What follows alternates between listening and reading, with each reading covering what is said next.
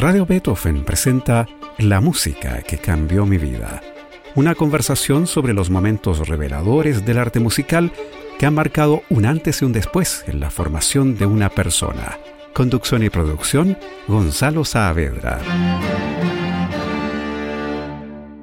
¿Cómo están? Bienvenidos a este espacio de Radio Beethoven en que entrevistamos a músicos profesionales, amateurs y melómanos acerca de ese momento revelador, epifánico, en que una música determinada marcó un antes y un después en sus vidas.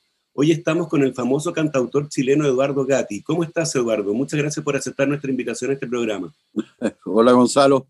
Muy honrado, digamos, de participar en este programa también. Eduardo Gatti es un enorme cantautor chileno, autor, entre otras, obras de Los Momentos, un himno generacional, como ha sido llamado, que acaba de cumplir 50 años en 2020 y que hizo junto a los Blobs, el conjunto al que se integró a principios de los años 70, aunque luego ha hecho una destacada carrera como solista. Otras canciones famosas de Eduardo Gatti son Navegantes, El viaje infinito y Quiero paz. Para comenzar, Eduardo, ¿cuáles fueron las músicas que cambiaron tu vida en tu infancia? Yo sé que de niño tocabas el acordeón y que de joven alcanzaste a estudiar cinco años de guitarra clásica también que tu abuela, que era pianista, te introdujo en los clásicos. Sí, eh, bueno, fueron decisiones muy tempranas. Fue la, la, novena sinfonía de Beethoven, fue mi, mi inicio, mi, mi, revelación en la música.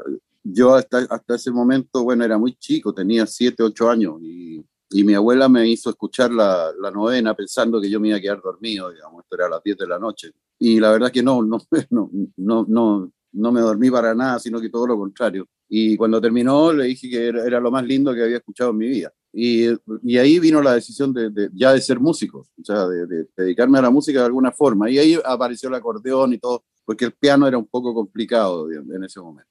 Oye, este, tú para este programa eh, elegiste como una de las músicas que cambió tu vida la canción Don't Think Twice, It's All Right de Bob Dylan, eh, una famosa canción de 1962, se incluía en el álbum, en el álbum Free Willing y que ha sido versionada decenas de veces, entre otras por Cher, Johnny Cash, Elvis Presley, Joan Baez y Peter, Paul and Mary. ¿Por qué elegiste esta canción? Porque esa canción me despertó como la admiración por Dylan. Fue, fue, me llegó musicalmente, la, encuentro musicalmente maravillosa. Y además empezaron las letras de Dylan, inmediatamente me empezaron a, a hacer mucho sentido por primera vez escuchaba letras que, que dijeran algo, que, que, uno realmente eh, sintiera que estaban diciendo algo importante en, las letras. Eh, y que de alguna forma resonaba también en, eh, en, mí, digamos, como persona joven en ese momento. yo cuando recién escuché Dylan, debe haber sido a, los a los 15 años, por ahí, una cosa así, y, y, realmente fue un, una revelación paralelo a eso estaba pasando todo, lo, todo el asunto con los Beatles, con los Rolling Stones, con, en fin, entonces fue eh, una especie como de crisol impresionante, ¿no? De, música popular de, de muy buena calidad, cosa que antes no me había llamado la atención, la música popular en general, pero sí aquí realmente ahí me, me, di cuenta, yo iba para clase, para, para estudiar guitarra clásica y tocar guitarra clásica, pero cuando apareció todo este movimiento, eh, ahí algo hizo en mi cabeza que no. Eh, dije, no, tengo que atacar por los dos lados. Oye, ¿y reconoces influencia de esta canción en tu propia música? Es, difícil decir eso, porque, porque la verdad es que si es por eso, yo creo que más influencia tuvo Violeta Parra. Tuve la suerte de, verla, de escucharla en vivo cuando tenía 16 años. Mis padres me llevaron porque yo no, no la verdad es que de folclore no, no, no, no era mi tema. Y, la escuché a ella y, y, también para mí fue como una, una, una, sorpresa enorme porque yo pensaba a esa edad que tenía y dentro de mi ignorancia pensaba que el folclore era solamente la cueca y la tonada en Chile y eh, no sabía que había otro tipo de folclore. Y, y, la verdad es que ahí, ahí yo creo que hubo una, una semilla plantada junto con lo de Dylan antes, eh, después posteriormente con Leonard Cohen también, eh, en el año 70 en París. Y, ahí se armó algo dentro de mí, digamos, que cuajó finalmente en los momentos, que fue compuesta justamente en el año 70, y que fue la primera canción mía en el sentido de que yo sentir la mía, porque antes de eso hice algunas canciones cover con un grupo que se llamaba The Apparition, eh, y tocábamos rock principalmente, y, ahí colaboré con algunas composiciones, pero eran más que nada eh, emular un poco lo que hacían los Stones o qué sé yo, en fin pero en este caso fue primera vez que sentí que esta canción era, era mía. Y, y paralelamente los Blobs ya también estaban trabajando en canciones propias y ahí fue cuando se produjo la unión ya y yo me volví de Europa, nos juntamos con los Blobs y grabamos nuestro primer álbum donde eh, está incluida los momentos. ¿Qué te parece que escuchemos entonces Don't Think Twice, It's All Right del álbum Free Wheeling de 1962 de Bob Dylan? Genial, fantástico.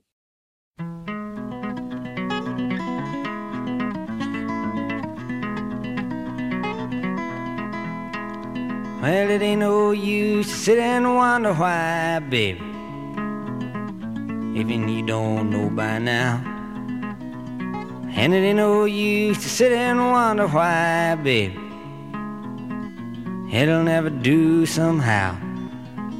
When your rooster crows at the break of dawn, look out your window and I'll be gone.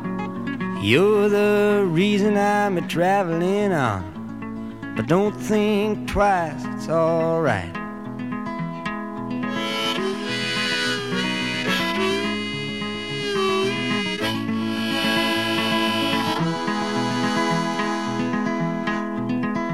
And it ain't no use in turning on your light, babe. The light I never knowed and it ain't no use in turning on your light, babe. I'm on the dark side of the road. But I wish there was something you would do or say to try and make me change my mind and stay. But we never did too much talking anyway. But don't think twice, it's alright.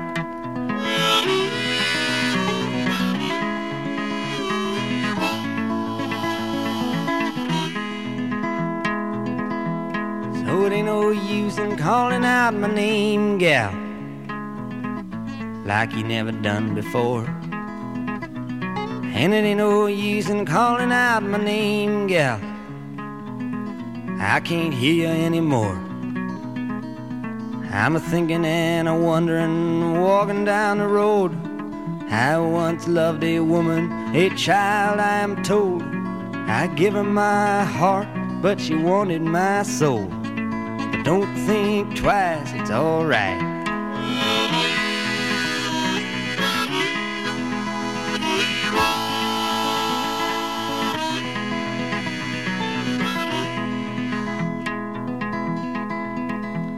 So long, honey, baby, where I'm bound, I can't tell.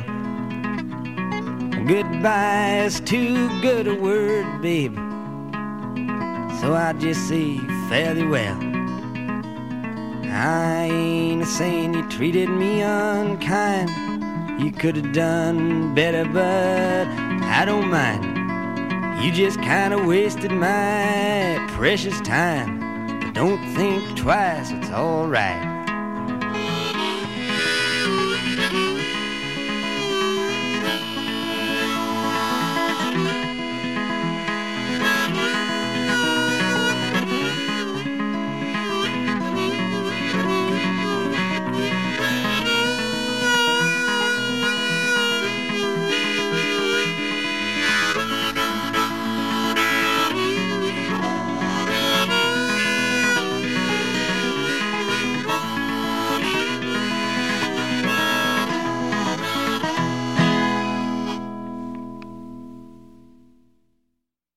Ese era Don't Think Twice, It's All Right del álbum Freewheeling de Bob Dylan. Estamos con el cantautor chileno Eduardo Gatti en la música que cambió mi vida en Radio Beethoven. Eduardo, tu segunda opción para este programa es el tema instrumental Hideaway con John Mayall y los Bruce Breakers y Eric Clapton en la guitarra, una obra de 1966 cuyo álbum apareció en el número 195 de la lista de los 500 álbumes más importantes de todos los tiempos de la revista Rolling Stone. ¿Por qué elegiste este tema? Porque hasta ese momento eh, yo ya estaba eh, tocando guitarra eléctrica también, pero el sonido que, que, sacaba era el típico sonido que había en ese tiempo, que era también el sonido de los Beatles un poco y de, en fin, una guitarra que era un poquito más, más, más delgada, se puede decir, con un, un, protagonismo bien relativo pero cuando, cuando escuché a Clapton, eh, realmente me di cuenta que la guitarra eléctrica se podía hacer mucho más cosas, ¿no? O sea, se, se podía, se podía engrosar ese sonido a través del, del, de lo que se llama el overdrive, ¿no? O sea, en el sentido de, de, eh, de forzar el preamplificador principalmente. Y eso fue un descubrimiento fantástico, porque me di cuenta que uno, la guitarra eléctrica realmente la, la, la podía hacer cantar, ¿no? Y esa, este, ¿por qué elegí ese tema? Porque fue la primera vez que escuché una guitarra que sonara así, que sonara con, con que, que, sostuviera las notas tan largo, tan, tan, ¿no? Y tan, tan gruesa. Bueno, te convido entonces a que escuchemos Hideaway con John Mayer, los Blues Breakers y Eric Clapton en la guitarra.